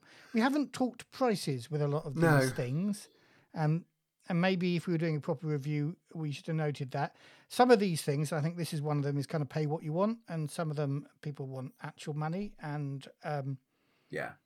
I don't know. I, I kind of feel that people should value their work. And I think when it's pay what you want, you know, if you're saying, well, you, you could have it for free, then you're kind of devaluing yourself and your creative things. I mean, Uh, well, I I think there's another way of looking at. It. I, I, I personally, I think people should, uh, you know, like you say, charge something, even if it's even if it's a Yes. relatively nominal amount. Um, 'cause I, Yeah. I think you know, I want the people who, who you know, put the time and effort, put their love and their talent into these things to get a little bit of reward back for it. Um, and I think that you know, paying, you know, it doesn't have to be you know pound ninety nine or something or whatever. Um, is the minimum you should be asking for. But I think on the other hand, it's you know, it's the generosity of this kind of community that uh, you know puts things out there saying, you know, I don't mind if you just take it and use it. I'm not in it for money. Um, but if you want to support me a bit, then great, give me what you feel. Um, so I think that's great. I think where it falls down a bit is when, like you say, it's like if anybody kind of takes the takes the principle as well, I'll pay you what I think it's worth once I've read it, or you know, I'll pay you what I think it's going to be worth. It becomes a more, um, what's the right word I'm looking for? A more sterile kind of interaction. And it's like saying, well, if you if you get nothing for it, does that mean you think it's worth nothing? If you give a fiver for it, you know. So I think it, it, it's kind of how you how you kind of intellectually come to the come to the question. But I personally, if I you know, I personally think that people should stick a little bit of money on it. I think so. So this is only four pages. Well, in a way, it's only three pages because, of course, one of the pages is the cover. Um, uh, and so, you know, I'm, I'm not saying you should be charging a pound a page for this, but I think it would be better, personally, uh, what I'd do if I'd produce this document is even sell it for 50 cents or 50p Mm. or 30p even, just to put a price on it and say, here's the thing I've done. If you want to dig around in my Facebook pages, you can find my Google Doc probably where I did it Yeah. originally.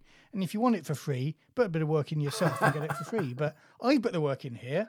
You know, Matt has put it on the on on the template. He's typeset it. He's he's done not a little bit Yeah. of work for a relatively short document. I feel he should be brave enough to well, not brave enough. He should be confident enough to say it's worth 30p of anybody's Yeah. money. Um, Yeah. And in a way, I think when I see stuff that's pay what you want, I'm thinking, well, I haven't even seen it yet. Uh, how can I know what it's worth? Uh, and you know, probably just that moment of doubt in my mind, I end up possibly not buying it at all. Um, I can't remember what I actually paid for this. Uh, whether I paid anything for it or did it for free. I might have done it for free. Um, s- in which case, Yeah, exactly. But, um, but you should have charged me 30p for it. But I think also, I think there's definitely um, also a thing about yeah, a short document doesn't mean a document that hasn't had a lot of love and effort put into creating it. In some in some cases, it might be more in order to make your your offering more concise. Um, so I think that Yeah, so I mean, this is a this is a great example of uh, actually the value of this. It it is only a short document, but the value of it is so much more than writing three pages Yeah. of text because Matt spent a lot of time in Southeast Asia and picked up a bunch of languages and has created a you know a sort of pidgin or patois of um, of a melange of lots of um, uh, Southeast Asian languages and, and stuck Yeah. them in here.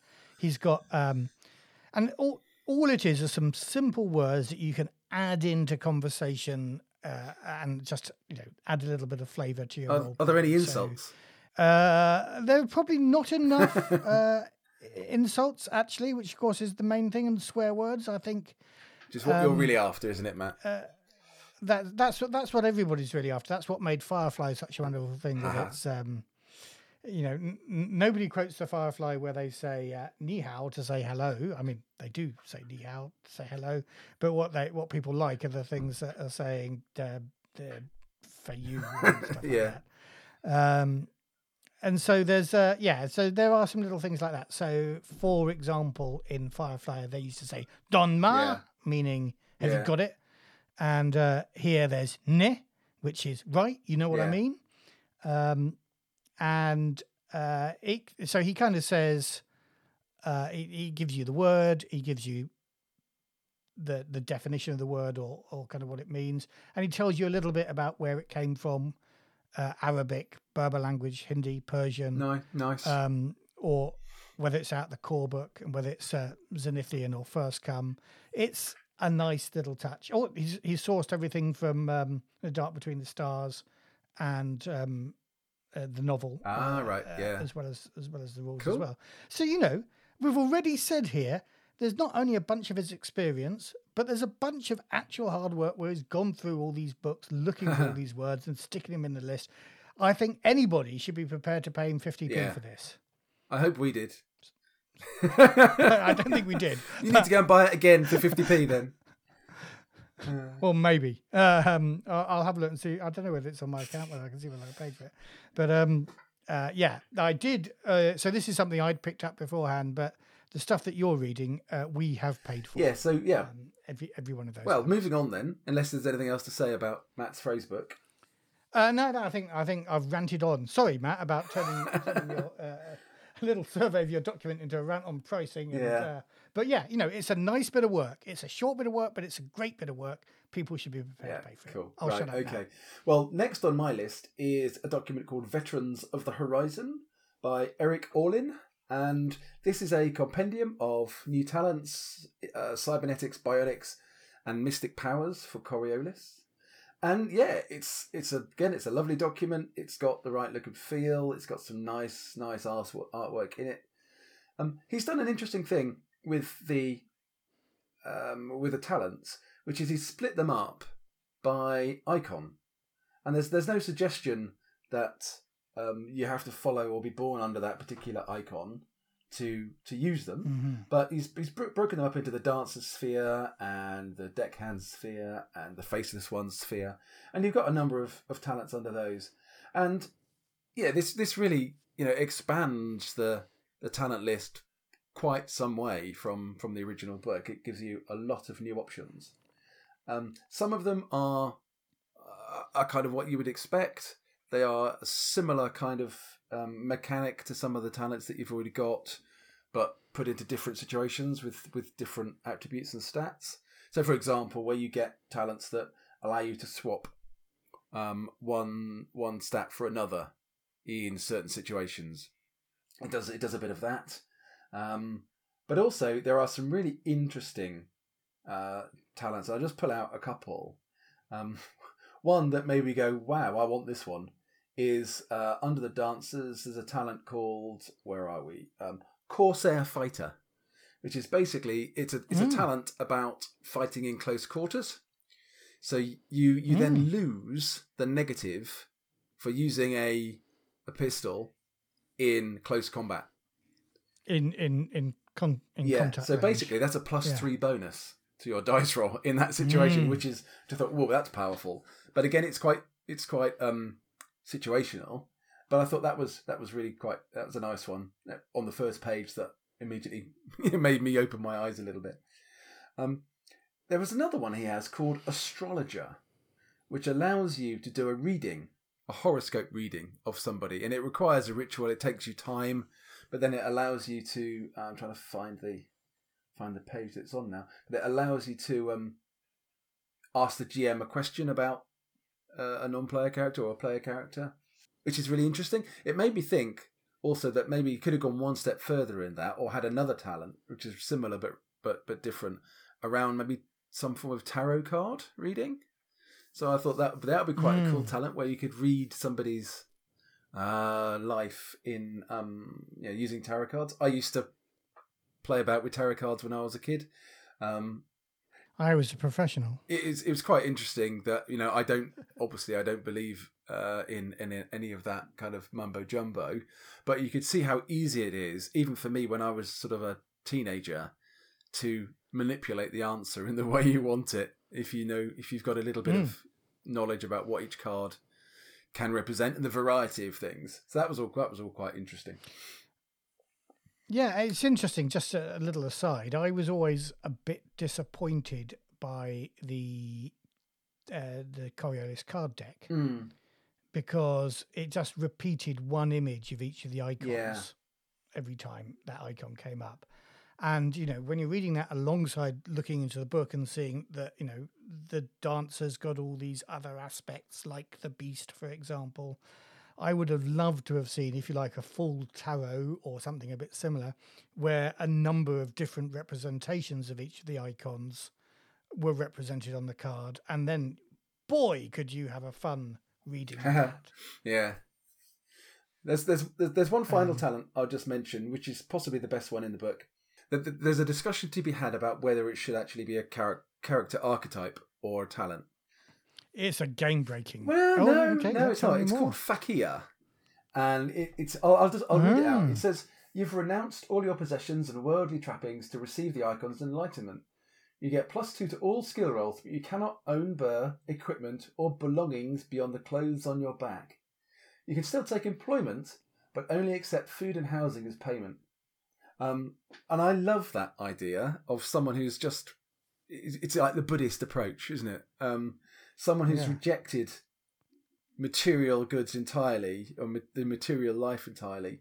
Um, but you could argue that the f- fakir could be an archetype, but alternatively, any character could pick up that way of life at some point. Yeah. So actually, maybe it makes more sense for it to be a talent. So I really like that. I thought that was really imaginative and a nice, a really nice touch that could bring a lot to the table in terms of role playing. And it's a great thing to almost go right. I know I have been a legionnaire, or I have been a An assassin or something, yeah. policeman. I cast it all to one side. I, I strip away all my clothes and all my tools, and I'm just going out in life as a fakir to to walk the earth like Kwai Chang Caine in, in Or Shepherd Book. Uh, or Shepherd Yeah. Book. Yeah, well, it's, it's, yeah. it's clear that Eric here is a Firefly Firefly fan. Um, not through not through um, any kind of like stealing of of talent ideas or anything, but just through the language he uses in the document. Um, yeah, absolutely clear. Okay, so this is the last bit, and uh, so you, you you ended on your your favorite um, favorite talent. I think uh, of all the things I've read, this is my favorite free league supplement. I know I'm not meant to be reviewing, No, you're not reviewing. But this one really excited me, and it's worth every penny that's charged for it. I can't remember what's charged for it, but whatever is charged for it, it's worth it. It is the Prisoner of Arcus and it is a Coriolis adventure by uh, Moore Frithiofsson, I think. Was it Moa Uh, Frithiofsson? Yes, M O A F R I T H I O F Frithiofsson, double S O N. Uh, um, profuse apologies for butchering the pronunciation of your name, Moa. Swedish. if um, if we have butchered it, which I suspect we have. Uh, and this was produced in Swedish first of all. I saw it on the Free League when the Free League pretty much first opened with uh, this in Swedish, and there's now an English translation, and it's a great adventure. Um, I, I don't want to review it because I think we should play it before we, you know, before we gave a, an actual review. But just looking through it for for the purposes of this program, we've got 36 pages of stuff here. Again, it's relatively illustration light. There's some very nice character portraits, uh, but but not many. Um, so it's the sort of thing I know I've been uh, putting together for um, for Song of the Siren. That you know you can maybe illustrate three or four characters, and then you run out of budget for this sort of stuff. Um, it's got some lovely maps that look like uh, they might appear in uh, a core book. It looks very professional. It uses the template that Free League provided, but um, it uses it really well. Uh, it's an adventure that, again, feels a little bit Firefly to me. You might have imagined this being played, I feel, potentially, or uh, rather set up a little bit like you think, oh, I know what this is. This is pretty much. Um, uh, Simon going to rescue his sister from Ah, some okay. secret government establishment. But it isn't, and there's a there, there's a twist in that tale, and I, I No. won't say any more because um, No would spoil spoilers. It. But yeah, it's a whole adventure. It's professionally done. If I'm going to criticize it for anything, it's that uh, the, purely from a typesetting point of view, um, obviously the columns are uh, justified and hyphenated, and they're not hyphenated. That I think, in a way, a, a native English speaker would hyphenate stuff. Okay. Um, that's the the best. That's the most critical thing I can say of it. yeah. Yeah, it looks like I really want to play this. Uh, I don't know when we're going to get to play it because we've got plenty of adventure. Yeah. Yeah. But but if we if we run out of Mercy of the Icon stuff, I might just quickly fold into this adventure. We'll run Okay. this one. It really just, uh, you know, as soon as I started reading it, I was thinking. nice. So, the Prisoner of Arcus. Um, if you want a Coriolis adventure, I think you would be well pleased with this one. Um, and I was having a little bit of a conversation with somebody on Twitter who said, "Oh, there's not enough, you know, there aren't enough supplements for Coriolis." Hmm. And I said, "Well, you know, check out the Free League Workshop." He said, "Oh, I don't want any of that sort of stuff. I want proper supplements." This is as close as you'll get to a proper published um, adventure um, from Coriolis out of Free League. Nice. Feel. Cool. What a what a what a nice uh, note to end on. But I, uh, yeah, I'd like to just thank Yeah. all of the all the people we've we've uh, we've talked about producing all these documents. A lot of work's gone into them. They're all really really good things, and uh, you know, let's let's all support um, yeah the fan community who who take the time and effort to put stuff up on the Free League Workshop. Uh, yeah, if you're in the if you're the least bit tempted, go in there and, and support them, buy their products, and um, you know let's let's support them in creating more. Yeah, and we're not a review show, but if uh, if people um, uh, point stuff out at us, uh, then we might at least put it in our world of gaming if uh, we have a look at it and um, and sort of share the news Yeah. of it. Um, let's let's encourage this this this Yes. thing, as it were. Right, we've been banging on now for a very long time. This is going to be a bumper bumper episode, so I think we ought to be uh, drawing ourselves to a close. Um, the la- the last Yes. And what are we going to do Well- next week then? You've given me some I have, homework. yeah. Can I think of something to give you homework on? Um, Yeah. We've run out of Faction Zone Coriolis now, uh, properly run out. Um, although we still have to write some up. Um, up. UPP. Right. Okay. I have I have your homework for you. The UPP from Okay, Alien. cool. Now, uh, we've been you've been running an adventure for us that we can't share too much details of uh, because it's a free league adventure uh, that's coming out soon. But we encountered some UPP people there. Uh, You ran, uh, you created uh, uh, Alien Aurora, which we put on our actual play podcast uh, a while ago. So UPP, the Union of Progressive Yep. Peoples. Right, I will. Tell me I about that. will. Tell, collect together everything we know and um, add some nice stuff to it. Aye, aye, sir. That's a huge And here's quite a lot. I'll see what I can manage in between now and then. Cool. Okay, so uh, so in our next show, we're talking about uh, the UPP and uh, Coriolis calendar, which I'm going to um, think about between now and then. Have you got anything else to say before we? I don't think so. Other than um, stay safe, everybody. It's been a pleasure.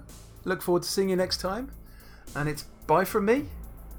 And it's goodbye from him. And I'm not saying the icons bless your adventures. You have been listening to The Effekt podcast, presented by Fiction Suit and the RPG Gods. Music, Stars on a Black Sea, used with permission of Free League Publishing.